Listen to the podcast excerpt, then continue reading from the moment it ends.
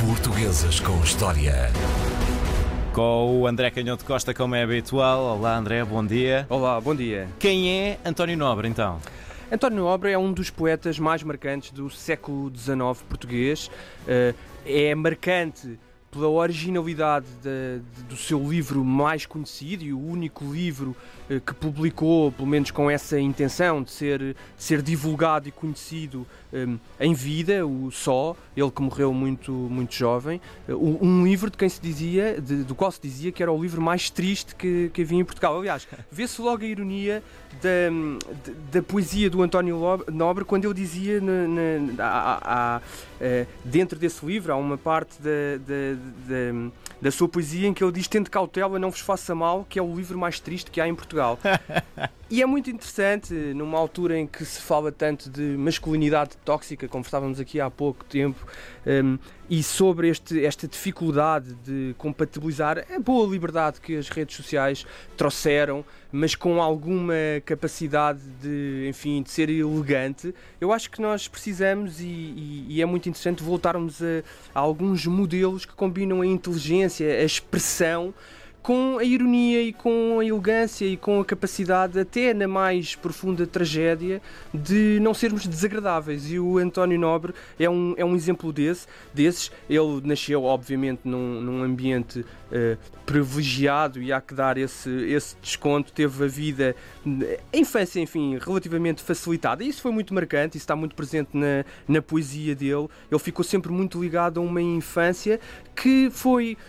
Uh, agradável, não só do, do, ponto de vista material, podemos dizer que ele nasceu na, numa família já burguesa de, do norte do país, ele cresceu um, muito naquela zona do Oeste da Palmeira, Pova do Varzim, onde havia uma sociedade liberal, relativamente próspera do ponto de vista comercial e também uh, relativamente progressiva do ponto de vista político, que uh, usufruía, usufruía dos prazeres da vida. E, e o António uh, Nobre, além desse conforto material, foi também muito mimado, podemos dizer assim, mimado à antiga, naquelas famílias em que as avós eram muito carinhosas e havia sempre umas tias solteiras uhum. que davam tudo uh, de si para tornar a vida das crianças mais agradáveis e, portanto, isso foi muito marcante. E eu, eu quase que diria que eh, quando as coisas começaram a correr mal e começaram logo a correr relativamente mal, quando ele foi para a Universidade de Coimbra, uma universidade que já aqui algumas vezes referimos isso.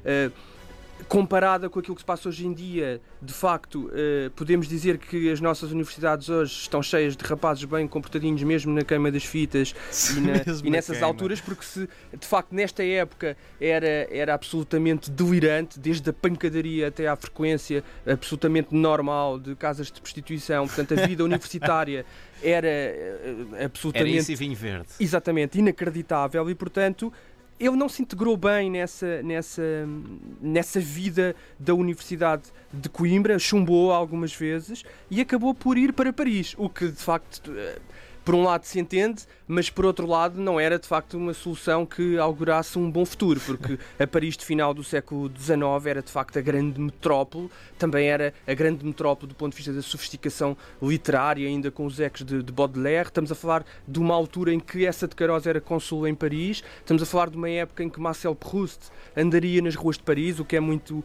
muito interessante pensar nesses, nesses três escritores tão diferentes e que, que até se podem ter cruzado. Um, mas era de facto uma cidade também onde a solidão uh, iria acabar por, por pesar, e foi precisamente muito em Paris e no contraste entre essa grande metrópole desumanizada, industrial, que, que, ainda, que ainda competia de certa maneira com Londres, que o António Nobre escreveu uma parte de, deste, deste livro muito interessante, porque de facto é aquela distância, as recordações dele do, do mundo português, que era um mundo essencialmente rural, eh, desde o Minho eh, atrás dos montes, o centro-norte do país é de facto a geografia literária que está mais presente em, em, em António Nobre, e de facto não podia haver contraste maior. Mas eu acho que a distância também lhe deu a tal ironia e uma mistura que, que eu acho que faz a grande originalidade deste, deste poeta, que é um grande amor pela vida simples, pela vida das pessoas simples, pelas moleiras, pelas lavadeiras, uh, pelos pescadores, mas ao mesmo, ao mesmo tempo sem ser panfletário, porque também não podemos dizer que houvesse essa consciência política uh, na poesia do António Nobre, mas a verdade é que nota-se muitas vezes nas entrelinhas uma crítica velada, de facto, à injustiça a que, elas, a, a que essas pessoas eram, eram votadas. E é talvez a, a, a, poesia onde mais claramente, por exemplo, aparece pela primeira vez na literatura portuguesa o infortúnio dos pescadores. Eh, condenados de facto a uma vida de risco permanente e, e, e, risco permanente que tinha as repercussões depois na sua própria família, deixando os fi filhos órfãos, etc. Uhum.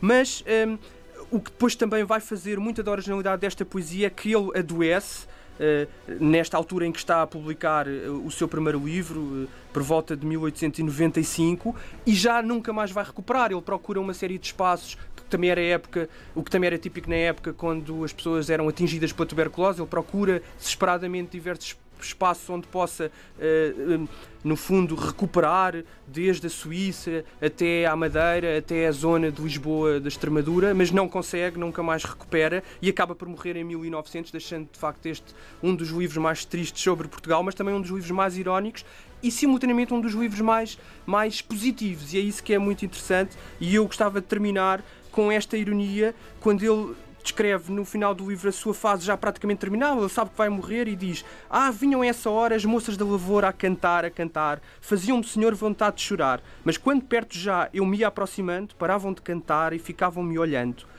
E que eu não fosse ouvir, murmuravam baixinho, com dó a olhar, como ele vai acabadinho. António Nova. Portuguesas com História.